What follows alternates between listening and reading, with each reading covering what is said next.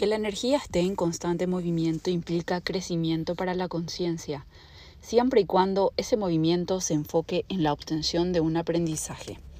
Significa que cuidemos con quién compartir la energía, aunque constantemente la estamos compartiendo con quienes están cerca de nosotros, hijos o pareja. Pero la energía, como la sexual y la que usamos al discernir, esa sí decidimos con quién compartirla o cederla, según el caso.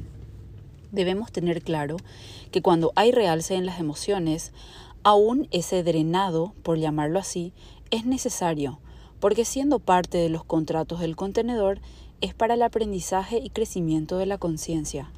Tenemos mucho que aprender sobre la energía, pero lo que sí sabemos es que somos responsables de hacia dónde la enfocamos o el uso que la damos, de Magdalena Marina.